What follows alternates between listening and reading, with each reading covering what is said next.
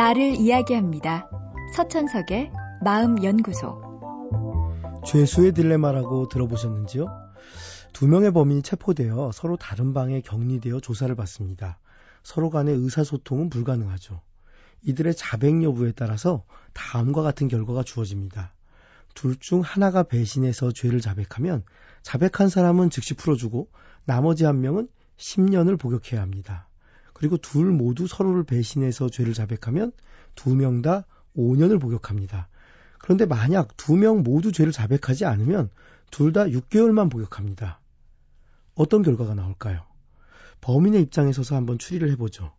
먼저 상대가 자백할 경우부터 생각하면 내가 자백을 안 하면 10년을 감옥에 살아야 합니다.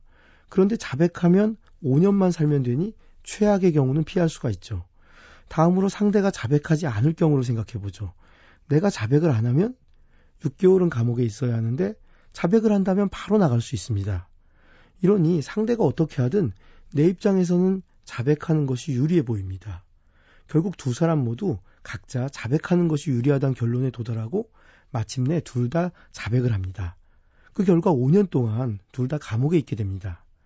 신기한 것은 둘 다 자백을 안 하면 고작 6개월만 감옥에 있으면 되는 건데 그런 선택을 사람은 하지 못합니다.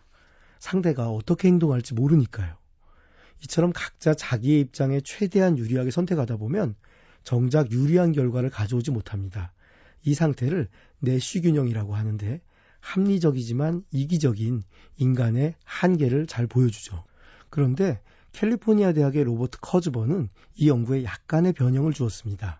실험 참가자들이 죄수 역할을 하러 가기 전에 연구진이 참가자의 등을 가볍게 두드리면서 믿음을 주고 편안한 느낌을 갖도록 유도했습니다. 그리고 실험을 해보니 위험성에도 불구하고 자백을 하지 않는 선택을 하는 사람이 대폭 늘어났습니다.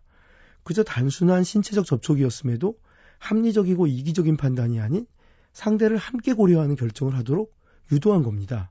비슷한 다른 연구도 있습니다. 서명 운동을 할 때 가벼운 신체 접촉을 하면서 서명을 부탁할 경우엔 81%가 서명을 해주는데 신체 접촉 없이 서명을 부탁하면 55%만 서명을 했다고 합니다. 접촉이란 인간의 선의를 불러일으키는 가장 원초적인 방법입니다. 물론 상대가 불쾌한 접촉이라면 그건 곤란하겠죠. 지금 곁에 있는 사람에게 적절한 접촉 한번 시도해 보십시오. 서천석의 마음연구소. 지금까지 정신건강의학과 전문의 서천석이었습니다.